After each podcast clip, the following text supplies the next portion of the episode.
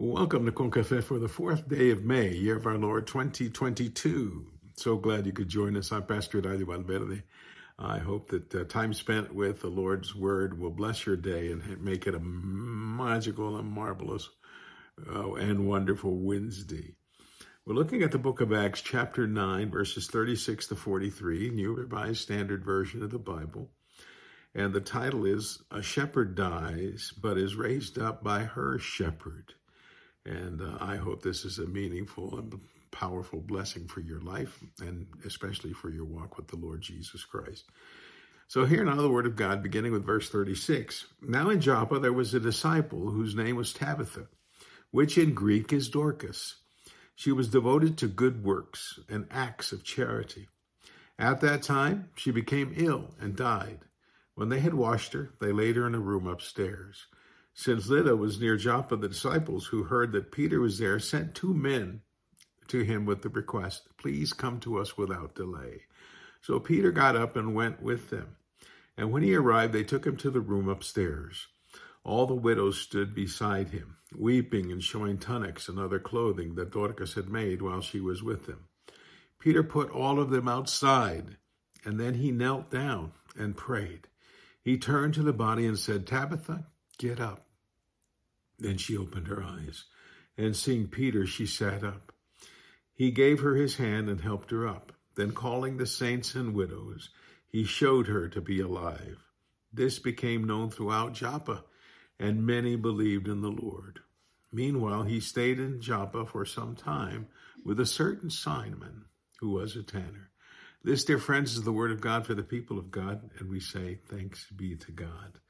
Well, friends, this is a story about a shepherd who was a woman. Shepherd in the sense of loving and caring for others to the point she dedicated her life to them. These were women who were believers in the Lord Jesus Christ and more than likely came to faith in Jesus because of her example, her love, her teaching, uh, and stories she may have shared about how she had come to faith. Now, the woman's name was Tabitha. Interesting to know that uh, in uh, an old comedy in the black and white years, there was a show called Bewitched, and uh, they took several names from the Bible. I mentioned before, uh, Endora was um, Samantha's mother, and the name Endora came from Endor, the place where the witch was that Saul went to see in disguise because he wanted to know what the future was. Even though he had outlawed outlawed witches, he nonetheless went to see this witch at Endor, and thus the show uh, named her Endora. And uh, Tabitha comes from this passage as well. Now, she, this lady is a shepherd in all sense of the word. She loves and cares for these people uh, that were in need. Now, Dorcas was her Greek name. That's probably the name they spoke, being in that area of, of the world. And she lived in a city that's one of the world's oldest cities. It appears in both the Old and New Testaments of our Bible. Uh, you will remember that when Solomon had the temple built, he asked for lumber to be brought from the the cedars of Lebanon, and so they were shipped by uh, by sea to Joppa, and that was the port where the timber arrived. And Solomon had it picked up there and began the work on the temple because of that. Joppa was also the city where Jonah fled when God had asked him to head to Nineveh. And he said, I'm going anywhere but Nineveh. And so he headed to Joppa, and it was there that he boarded that ship, that faithful ship. Oh my God, for a three hour tour. No, I won't go down that direction. But he jumped on that ship where you know the rest of the story. A storm came. People knew something was up with someone's God, and Jonah had confessed, well, it's me and my God. You know, he and I aren't agreeing on, on my future. And so let me just jump overboard and save you guys. And you know the rest of the story. He ends up in the belly of the whale and was in there three days and repents of what he had done. And so he's able to fulfill the mission to which God had called him. Now, Joppa was an international city where many, many visitors came for different reasons, most for trade and commerce. And like most cities of that side, uh, I mean, of that size, there were people in need. Now, this woman, as shepherd, did much to meet the no, uh, meet the needs of those under her care. and a lot of them were widows. These women that, uh, in those, even in these times, were uh, close to being destitute because the man who provided uh, for them had died, and so they didn't have uh, re, um, resources and means to get what they needed. And so Dorcas, with what she knew and could do, do for them, uh, took care of them. She fed them, clothed them, taught them, preached to them, and uh, more importantly, uh, did these tunics and other clothing that uh, she knew that they needed. The day came when she fell ill and died. We don't know the illness, we don't know the reason that she died so quickly, but as was the custom uh, in those days, uh, the disciples washed her, placed her upstairs in a second story room to await uh, the funeral services. Probably had a wake or a viewing, and then they would have the funeral. But the believers in the Lord Jesus Christ who worked with Dorcas said, Well, we understand that Peter is right next door in the next town and Lydda, let's send word for him to come as quickly as he can. So Peter does arrive as requested, and he was taken upstairs where the body of Tabitha lay. Quite the scene, as the Bible says, just a glimpse in the passage, but you could get the picture that the widows who loved her and were mourning for her uh, are upstairs, that uh, just devastated that this kind woman who was their shepherd had died and uh, so they were there showing off the tunics and other clothing that she had uh, done for them. And Peter just says, "Ladies, could you please step outside? Let me let me pray." And so they did. They go outside, and so Peter kneels down and he prays. And after the prayer, he turns to the body and calls her by name, Tabitha, get up. She opens her eyes, and when she saw Peter, her shepherd, she sits up. Peter extends his arm to her and helps her up.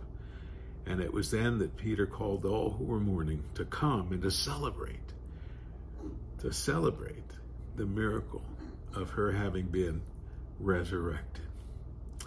This was indeed a blessing from God that probably many of those in that room that had been crying and mourning and weeping and thinking all was lost did not expect.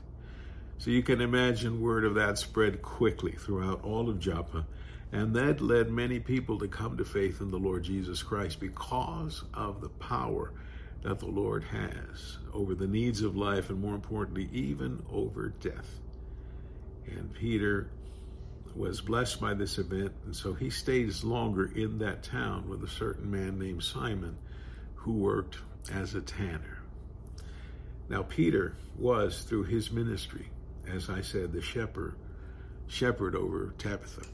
And it is very fitting that when a shepherd needs help, he or she has a shepherd over them. And all of us have had our shepherds in our times of need. But more importantly, you and I have the good shepherd, the great shepherd, who is the Lord Jesus Christ, who never, here's it, hear this, who never lets us down because his love never ends, nor does his care for us ever end. This passage stresses several things. The most important, of course, was the power of prayer. For here, the chief disciple among the twelve had learned the lessons well about how to pray, when to pray, and the power behind prayer.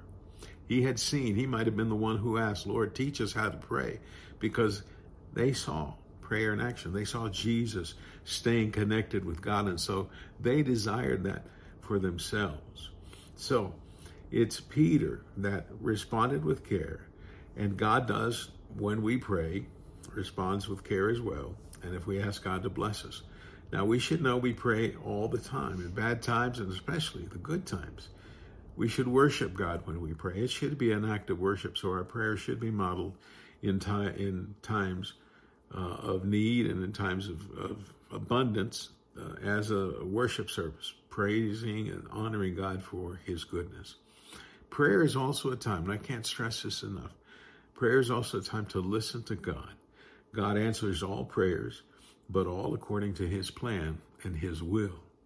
Yet onward we march, praying, listening, doing, helping, loving, and serving. And may the example of Tabitha and the example of Peter, their service life, their prayer life, bless all of us into action. Isn't that a marvelous story that we can be like Tabitha and like Peter in helping others by praying and by doing? Let's pray. Loving Father, guide us to grow and to bless. We thank you for the lives of these heroes of the Bible, Tabitha and Peter, and the way they served you and yours with love and blessings. May we spring into action doing the same. And this we pray in Christ Jesus' strong name. Amen. Well, again, dear listener, thank you for tuning in. I pray this has blessed you, and if it has, forwarded someone that it may bring a blessing to their lives as well. I pray you have a great and blessed day in the Lord. And here's your assignment make a tonic, and I'm putting that in parentheses make a tonic of love for someone in terms of how you weave your love about, around that person's need and in ways that adorn their lives with beauty and hope and peace. Can you do that? I know you can. Receive my blessings of peace and hope. I'm Pastor Eladio Valverde. May the Lord bless you and keep you. And please know my love for you